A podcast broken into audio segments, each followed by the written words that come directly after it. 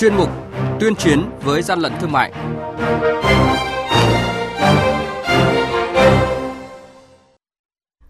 Thưa quý vị và các bạn, quản lý thị trường thành phố Đà Nẵng phát hiện số lượng lớn hàng hóa không rõ nguồn gốc. Thành phố Cần Thơ xử phạt doanh nghiệp kinh doanh xăng dầu tự ý điều chỉnh giá bán lẻ. Thu giữ hàng trăm sản phẩm thuốc lá điện tử trên địa bàn quận Tây Hồ, thành phố Hà Nội. Thu hồi giấy đăng ký bán hàng đa cấp của công ty trách nhiệm hữu hạn Homeway Việt Nam. Đây là những thông tin sẽ có trong chuyên mục tuyên chiến với gian lận thương mại hôm nay. Nhật ký quản lý thị trường, những điểm nóng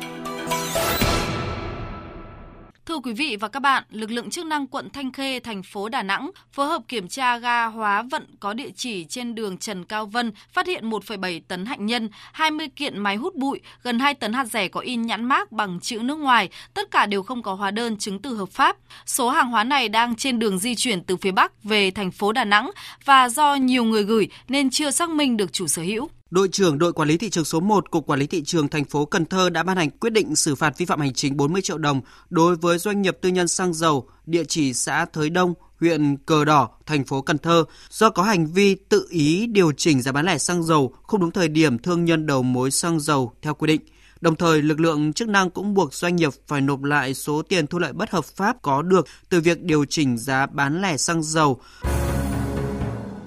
Hàng nhái, hàng giả, hậu quả khôn lường.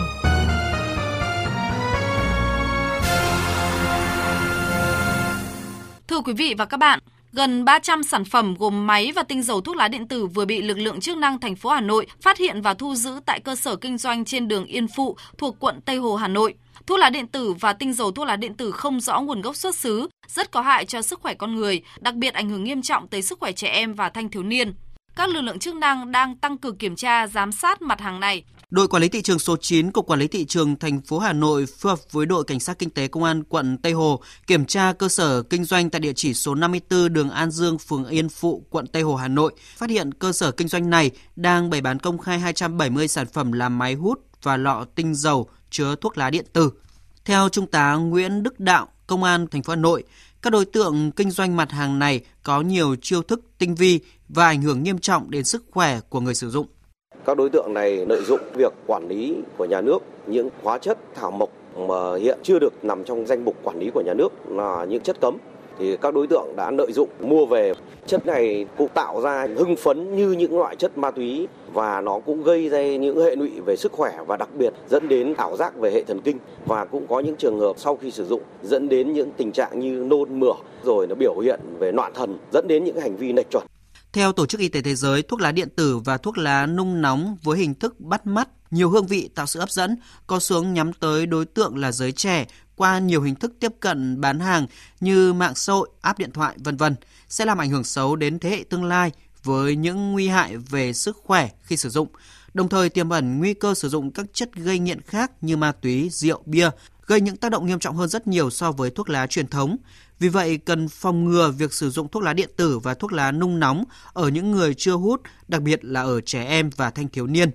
Bà Đoàn Thu Huyền, Giám đốc quốc gia tại Việt Nam của Tổ chức Chiến dịch Vì Trẻ Em Không Thuốc Lá cho biết. Thứ nhất là bất kỳ một cái sản phẩm thuốc lá nào theo Tổ chức Y tế Thế giới đều khẳng định đó là sản phẩm có hại cho sức khỏe. Thuốc lá điện tử hiện nay có hơn 15.000 các loại hương vị và hầu hết các hương vị này thực sự rất thu hút đối với trẻ nhỏ và đặc biệt nó lại được phối trộn những cái hợp chất, những cái hóa chất bên ngoài vào khi mà các con tiếp cận với những cái hóa chất độc hại đó thì nó sẽ gây ngộ độc cấp cho cơ thể để đảm bảo sức khỏe cho người dân, đặc biệt là thanh thiếu niên thì chúng tôi khuyến nghị chúng ta nên cấm hoàn toàn sản phẩm này. Tại Việt Nam, mặc dù luật phòng chống tác hại thuốc lá quy định rõ không bán thuốc lá điện tử cho người dưới 18 tuổi, theo Điều 26 Nghị định 117, hành vi bán cung cấp thuốc lá cho người chưa đủ 18 tuổi là phạm luật và bị phạt tiền từ 3 đến 5 triệu đồng. Nhưng thực tế, việc thực thi hình phạt này chưa được phổ biến rộng rãi và có lẽ cũng chưa đủ sức gian đe.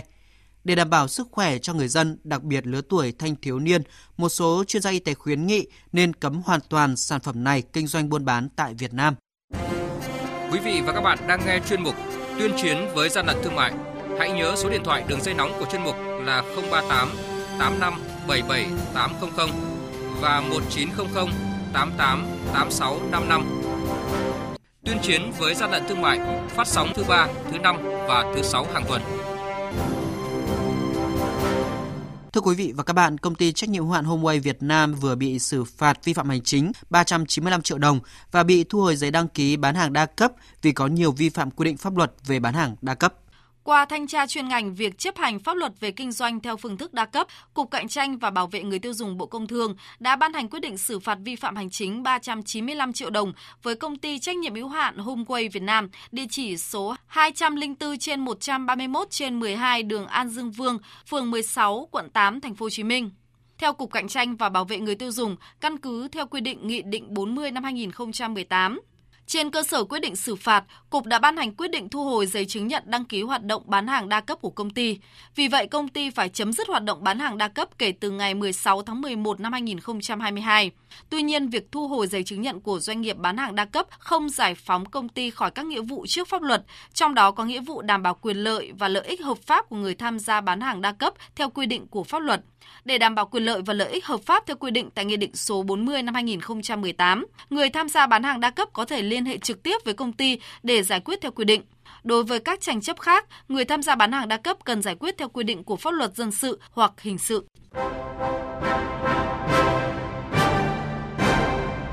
Chung tay chống hàng gian, hàng giả, bảo vệ người tiêu dùng.